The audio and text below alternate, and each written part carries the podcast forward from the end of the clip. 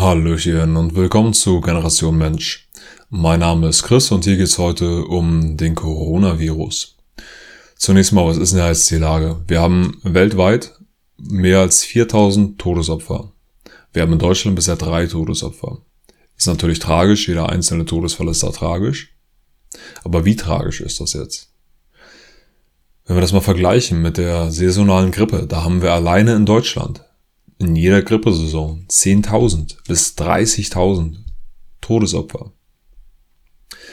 Jetzt heißt es aber, das kann man nicht vergleichen, weil ja die Sterberate bei Corona sehr viel höher ist als bei der Grippe. Bei der Grippe sind es ungefähr 0,1 bis 0,2 Prozent der Infizierten, die dann sterben. Ist das jetzt aber bei Corona wirklich so viel höher, wissen wir das schon. In Deutschland haben wir ja drei Tote, ungefähr 1600 Infizierte, das sind auch ungefähr 0,2 Prozent. Wobei die Zahl mit Vorsicht zu genießen ist. Es können ja von den 1600 durchaus noch mehr sterben, die sind ja noch nicht alle genesen. Man muss aber auch sagen, man kann nicht einfach nur durch diese 1600 teilen. Das sind ja nur die bestätigten Infizierten. Man muss ja durch die Gesamtzahl der Infizierten teilen. Da muss man letztendlich schätzen. So wie man das bei der Grippe auch macht. Da sind ja 4 Millionen bis 16 Millionen Infizierte jedes Jahr. Die werden ja nicht alle persönlich getestet. Die Weltgesundheitsorganisation spricht von einer Sterberate von 3,4 Prozent, was deutlich höher wäre als die gewöhnliche Grippe. Allerdings ist diese 3,4 Prozent Zahl auf keinen Fall akkurat. Die muss auf jeden Fall nach unten korrigiert werden. Denn da hat die Weltgesundheitsorganisation die Todesfälle mit Coronavirus geteilt durch die bestätigten Infektionen mit Coronavirus. Man muss aber durch die Gesamtzahl der Fälle teilen. Die muss man letztendlich schätzen. Das heißt, es ist auf jeden Fall weniger als 3,4 Prozent. Einige in den Mainstream-Medien haben da auch hin, darauf hingewiesen, beispielsweise Time oder ähm, Vox. Und das ist eine gute Sache, aber viele haben diese 3,4 Prozent Zahl einfach übernommen und berichtet, als wäre das tatsächlich die akkurate Sterberate. Einige haben auch diese 5% Zahl berichtet, die aus den USA kam. Und diese 5% Zahl bezog sich auf gerade mal 14 Todesopfer in einem Land von über 300 Millionen Menschen. Es ist eine winzige Anzahl von Menschen, die dort überhaupt getestet wurde. Und von dieser winzigen Zahl kann man keine repräsentative, aussagekräftige ähm, Sterberate berechnen für 300 Millionen Menschen. Das geht nicht. Also jeder, der diese 5% Rate berichtet hat als Sterberate aus den USA, macht sich damit echt lächerlich. Das ist Panikmache. Das ist auch unanständig. Also, das heißt, unterm Strich wissen wir einfach noch nicht wirklich, was die Sterberate ist. Wir wissen aber, dass insgesamt weltweit noch nicht besonders viele Menschen daran gestorben sind. Zum Glück. Was bisher die schlimmste Konsequenz ist an dieser Krise, sind nicht, dass so viele Menschen krank sind oder sterben, denn das ist einfach nicht der Fall. Die bisher schwerwiegendsten Konsequenzen ergeben sich aus diesen ganzen Notstandsmaßnahmen, die jetzt überall getroffen werden und aus dieser Panik, die jetzt überall geschürt wird. Diese ganzen Verwerfungen in der Weltwirtschaft, die wir jetzt sehen, kommen nicht daher, dass so viele Menschen sterben, sondern daher, dass so viele Notstandsmaßnahmen getroffen werden. Diese Notstandsmaßnahmen lassen diese Krise echt erscheinen. Wenn so viele Leute jetzt äh, in Quarantäne sind und wenn so viel jetzt verboten wird und so weiter, dann muss es ja echt sein. Richtig? Und diese ganze Panik, die geschürt wird, die macht es natürlich auch noch echter. Wenn alle Leute plötzlich Angst haben, ja, wie kann das da nicht echt sein? Und diese Panik kann auch den Krankheitsverlauf von Leuten, die tatsächlich infiziert sind, noch verschlimmern. Dazu mal ein kleiner Ausschnitt aus einem aktuellen Artikel aus der FAZ über Italien. Da heißt es, ein Arzt aus einem Krankenhaus im Umland von Mailand berichtet, dass sich der Krankheitsverlauf auch bei jungen Patienten verschlechtert habe. Bislang seien alte und schwache Menschen in akuter Lebensgefahr gewesen. Nun aber sei auch bei jüngeren, gesunden Patienten der Verlauf immer öfter schwerwiegend. Wie kann das sein? Es ist ein und dasselbe Virus. Der Krankheitsverlauf war erst so, aber jetzt neuerdings ist er immer so? Da hat sich doch das Virus überhaupt nicht geändert. Warum verändert sich der Krankheitsverlauf? In Italien. Vielleicht weil sich die Stimmung in Italien verändert hat? Das ganze Land ist gerade in Quarantäne. Hat im Norden angefangen. Ich habe zufälligerweise einen sehr guten Freund in Rom, das ist jetzt nicht im Norden. Aber auch dort ist das Leben auf den Kopf gestellt. Kein Mensch ist mehr auf den Straßen. Wer auf den Straßen ist, trägt eine Maske. Restaurants, Läden und so weiter. Reihenweise dicht. Es werden immer nur noch ein paar Leute gleichzeitig in Supermärkte gelassen. Die Leute haben richtig Panik. Sie sind aggressiver als sonst. Und wenn du dann in so einem Umfeld diagnostiziert wirst mit diesem Virus, der verantwortlich ist in gewisser Weise für diese ganzen Notstandsmaßnahmen, dafür, dass dieses Land so auf den Kopf gestellt ist, diese Zustände dort hat es noch nicht gegeben. Und du wirst dann diagnostiziert mit diesem Virus. Wird das denn deinem Krankheitsverlauf eher helfen oder schaden? Wird das eher dazu führen, dass du eher schneller wieder gesund wirst oder eher langsamer? Wird das eher dazu führen, dass du mehr Angst hast oder weniger? Also die Tatsache, dass der Krankheitsverlauf jetzt immer öfter schwerwiegend ist, auch bei jungen Italienern, wundert mich überhaupt nicht. Mein Freund da in Italien ist zufälligerweise auch verwandt mit einem leitenden Arzt in einem großen Krankenhaus in Rom. Und dieser Arzt sagt, aus medizinischer Sicht sind diese Notstandsmaßnahmen jetzt überhaupt nicht gerechtfertigt. Die sind politisch durchgesetzt worden. Was die politische Agenda dahinter ist, darüber lässt er sich nicht aus. Aber er sagt, das ist auf jeden Fall eine politische Aktion, keine medizinisch gerechtfertigte. In Deutschland haben jedes Jahr eine Million Menschen Coronaviren. Wie komme ich auf die Zahl? Wolfgang Wodak ist ein Doktor, Mediziner, war mal Politiker bei der SPD, ist sehr kritisch gegenüber dem medizinischen und politischen Establishment, war auch schon öfter mal bei Alex Jones zu Gast. Er hat darauf hingewiesen, dass äh, bei einer Studie in Schottland zwischen 2005 und 2013 jeweils 7 bis 15 Prozent der Grippekranken auch Coronaviren hatten. Also sagen wir mal im Schnitt 10 Prozent in Deutschland, 10 Prozent der Grippe-Infizierten jedes Jahr wären eine Million. Das heißt, hätte man in den vergangenen Jahren in Deutschland auf Corona getestet, hätte man bei 80 Millionen Tests eine Million positive Ergebnisse gehabt. Aber wirst du dieses Jahr auf Corona getestet, ist die Hölle los. Ist das gerechtfertigt? Ähm, die Infos von Wolfgang Wodak gibt's auf seiner Webseite wodak.com. Sein Artikel Panikmacher isolieren ist in vielen ähm, Publikationen erschienen. Schleswig-Holsteinische Zeitung, äh, auch bei Rubicon kam was, bei KenFM, also in den alternativen Medien, aber auch bei Bild beispielsweise und im RBB. Kann sich jetzt jeder seine eigenen Reiben drauf machen. Das Argument ist ja aber, dass dieses Jahr der Coronavirus etwas anders ist als die Coronaviren in den letzten Jahren. Auf dieses Argument will ich auch eingehen. Da gibt es zum Beispiel Francis Boyle. Er ist Biowaffenexperte. Er war Mitverfasser des US-Gesetzes zur Umsetzung der UN-Biowaffenkonvention. Er ist außerdem Autor von Biowarfare and Terrorism, also biologische Kriegsführung und Terrorismus. Da geht es um das Biowaffenprogramm der USA. Das erwähne ich übrigens auch in meinem Buch Generation Mensch, das komplett kostenlos ist auf generationmensch.org zum Runterladen oder bei Google Books.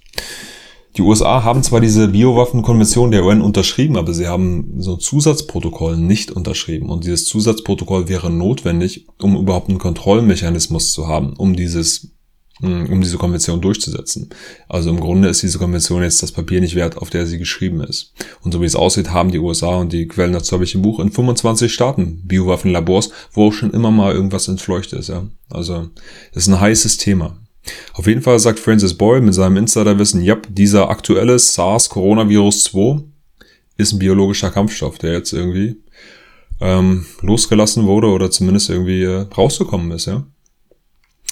Ich habe ein Interview mit ihm und Alex Jones verlinkt unter diesem Video. Das Video ist natürlich nicht bei YouTube, denn Alex Jones ist ja verbannt auf YouTube, der ist ja zensiert, auch bei Facebook und so weiter. Das Video ist verlinkt zu BitChute. Dann gibt's noch einen anderen interessanten Artikel, den ich gefunden habe bei Zero Hedge. Ist eine Nachrichtenseite, ich würde auch sagen der alternativen Medien. Und die haben herausgefunden, dass ein gewisser Dr. Su im Wuhan-Institut für Virologie an Coronaviren arbeitete und dass dieses Institut, das natürlich auch mit dem chinesischen Militär zusammenarbeitet. Wenn du in China an einer wissenschaftlichen Institution irgendwie arbeitest an biologischen Kampfstoffen oder gefährlichen Viren und so weiter, kannst du davon ausgehen, dass der Staat und damit auch das Militär und so weiter natürlich auch damit verbunden ist. Auf jeden Fall arbeitete dieses Institut und dieser Doktor an Coronaviren und letztes Jahr gab es eine Stellenausschreibung in diesem Institut, um noch mehr Mitarbeiter für die Arbeit an Coronaviren anzuwerben. Zero Hedge berichtete darüber und stellte die Frage, kann es sein, dass das jetzt irgendwas mit dem Ausbruch des Coronavirus zu tun hat? Legitime Frage, wie ich denke. Doch als sie diesen Artikel mit dieser Frage auf Twitter teilten, wurde der Account von Zero Hedge auf Twitter gelöscht. Mit der Begründung, dass man ja die Identität dieses Doktors, Dr. Su, jetzt äh, ungerechtfertigterweise veröffentlicht hatte. Gedoxt hatte sozusagen. Doxen ist eigentlich, wenn ich jetzt beispielsweise die äh, Hausadresse von Klaus Kleber veröffentliche, obwohl die eigentlich geheim ist, ja. Er will nicht, dass seine Hausadresse öffentlich ist, aber ich veröffentliche die jetzt, ja. Das ist Doxen. Aber das hat Zero Hedge nicht gemacht. Die Informationen, die Zero Hedge veröffentlicht hatte, waren schon öffentlich. Zero Hedge hat nur den Scheinwerfer draufgehalten. Aber anscheinend ist es nicht gewollt, im Rahmen dieser Corona-Krise gewisse unbequeme Informationen zu beleuchten. Da findet eine Art von Zensur statt jetzt gerade. Und da komme ich jetzt überhaupt erstmal zum wichtigsten Punkt dieser ganzen Krise. Denn es ist nicht, dass massenhaft Leute hm, krank werden und tot umfallen, denn das ist einfach noch nicht der Fall. Aber was passiert, ist, dass allerhand freiheitsfeindlicher Unfug verzapft wird. Und diese Zensurmaßnahme ist ein Beispiel davon. Und ich kann mir vorstellen, dass noch mehr Zensurmaßnahmen kommen, immer mit der Begründung, jetzt bloß keine irreführenden Fake News oder Verschwörungstheorien aufkommen lassen. Das gefährdet das Menschenleben. Das können wir auf gar keinen Fall zulassen. Ein anderer Punkt ist äh, die Abschaffung des Bargeldes. Die Weltgesundheitsorganisation warnt auf jeden Fall Hände waschen. Bargeld ist super gefährlich. China, Südkorea und die USA fangen an, Bargeld in Quarantäne zu stecken, teilweise zu verbrennen. Der Iran sagt seinen Bürgern, benutzt auf keinen Fall mehr Bargeld. Im Louvre kann man nicht mehr mit Bargeld bezahlen. Und dieser Traum der Machteliten, das Bargeld abzuschaffen, weil man ja elektronisches Geld viel besser kontrollieren kann, wird jetzt mithilfe dieser Corona-Panik vorangetrieben. Dann totale Bewegungskontrolle. Das Robert Koch Institut erwägt die Überwachung von Bewegungsdaten von Handys. Da wird es sicherlich einige geben, die sich so die Hände reiben bei dieser Idee, ja. Die Einschränkung der Reisefreiheit, diese ganzen Quarantänemaßnahmen, die Absagung von Großveranstaltungen, die, die Botschaft dahinter ist, bewegt euch nicht, kommt nicht zusammen, es sei denn, wir erlauben es euch. Ihr tut, ihr bewegt euch, wie wir es euch sagen. Das sind, das sind polizeistaatliche Maßnahmen. Und da werden die Bürger gerade hingebracht, da werden sie drauf dressiert gerade ohne wirkliche medizinische Notwendigkeit, so wie ich das sehe. Impfpflicht steht auch in der Luft, könnte auch passieren. Und versteht mich nicht falsch. Ich habe nichts gegen Impfungen allgemein. Immunisierung ist eine Sache, die gibt es, die ist echt, die funktioniert, das macht man schon seit Ewigkeiten. Man weiß aber auch seit Ewigkeiten, dass das gewisse Risiken hat. Es kann sein, dass man sich mit der Krankheit infiziert, gegen die man sich impfen will. Und heute, wo es so viel Zusatzstoffe in Impfstoffen gibt, kann es natürlich auch sein, dass dadurch noch einige Nebenwirkungen dazukommen. Und Impfstoffe sind einfach Medikamente, die haben Wirkungen, haben Nebenwirkungen und das muss man in jedem Einzelfall im Detail analysieren. Was sind die Chancen, die Nutzen, die Risiken und so weiter. Und ich halte das für keine gute Idee, irgendeinen Impfstoff zur allgemeinen Pflicht zu machen. Denn weder unsere Regierung noch die Pharmaindustrie sind blütenweiß, das wissen wir. Wenn ein Impfstoff gut ist, ist in Ordnung, dann werde ich den nehmen, wenn ich der Meinung bin, dass der nützlich ist. Dann werde ich mich selber dafür entscheiden. Aber Menschen vorzuschreiben, dass jetzt alle dieses oder jenes in ihren Körper pumpen müssen, ist keine gute Idee. Insgesamt wird diese ganze Corona-Panik einfach vor allem als Vorwand genutzt, um Menschen an Notstandsgesetze und alle möglichen Schikanen zu gewöhnen. Man sieht das in Strategiepapieren von elitären Denkfabriken über die letzten Jahrzehnte. Ich zitiere viele davon im Buch Generation Mensch. Die die ähm, Geisteshaltung ist immer wieder, Menschen werden immer unkontrollierbarer. Auch durch moderne Technik. Wir haben immer mehr Möglichkeiten, uns selbst zu verwirklichen, individuell und in kleinen Gruppen. Das wird zum System immer mehr für, zum Störfaktor. Und das sagt nicht nur ich, das sagen, das sagen diese elitären Denkfabriken selber. Und sie stellen immer wieder die Frage, wie kriegen wir es hin? Mehr Regierbarkeit zu schaffen. Dass das Volk wieder fügsamer, folgsamer wird Und man spielt immer wieder mit Ideen von dieser oder jener Krise, damit man das dann, man braucht am besten immer irgendeine eine Krise, mit der man das rechtfertigen kann. Terrorismus, Klimawandel. Jetzt ist es dieser Virus. Und dieser Virus scheint sich gerade hervorragend zu eignen. Denn obwohl die Konsequenzen, was äh, tatsächliche Zahlen von Infektionen oder Toten weltweit noch längst nicht so beängstigend sind, ist die Angst schon riesig. Und alle lassen sich alles gefallen von diesen ganzen Quarantänemaßnahmen und so weiter. Alles wird abgesagt.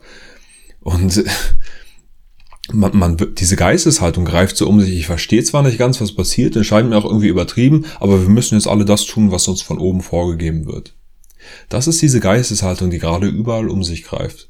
Und du kannst nur noch mit irgendwie Gummihandschuhen an den Computer gehen beim Arbeitsplatz oder gar nicht mehr zu arbeiten. Du wirst schon an der Tür mit Desinfektion begrüßt und was nicht alles. Großveranst jede Veranstaltung wird abgesagt und so weiter und so weiter.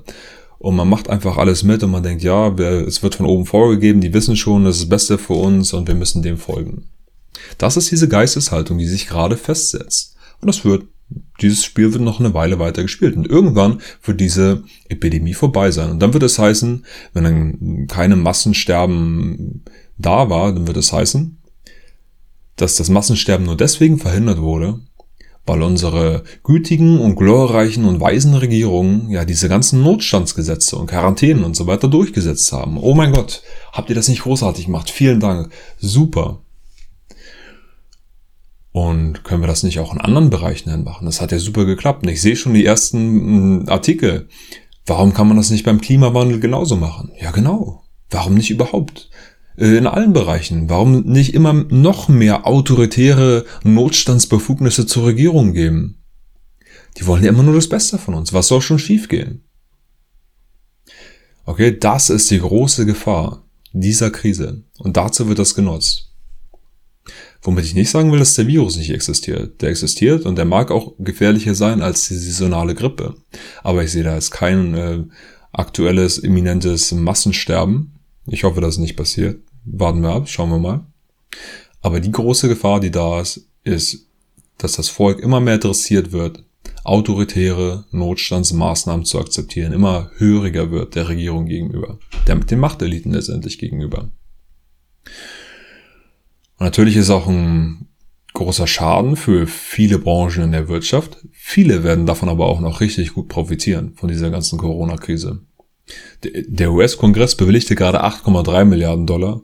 Der Internationale Währungsfonds hat angekündigt, 50 Milliarden Dollar zur Verfügung zu stellen. Und dieses Geld wird natürlich irgendwo hinfließen. Wahrscheinlich nicht an dich und mich, aber irgendwo hin. Schauen wir mal, wo das noch hingeht. So wie ich das sehe, was sollte man machen in dieser ganzen Krise? Sich gesund ernähren, sich regelmäßig waschen, wie immer. Wenn man zu einer besonders gefährdeten Gruppe gehört, Weniger rausgehen natürlich, wie auch bei jeder anderen Grippesaison. Aber sollte man Freiheit abschaffen? Ich denke nicht. In diesem Sinne, passt auf euch auf, macht's gut, bis zum nächsten Mal.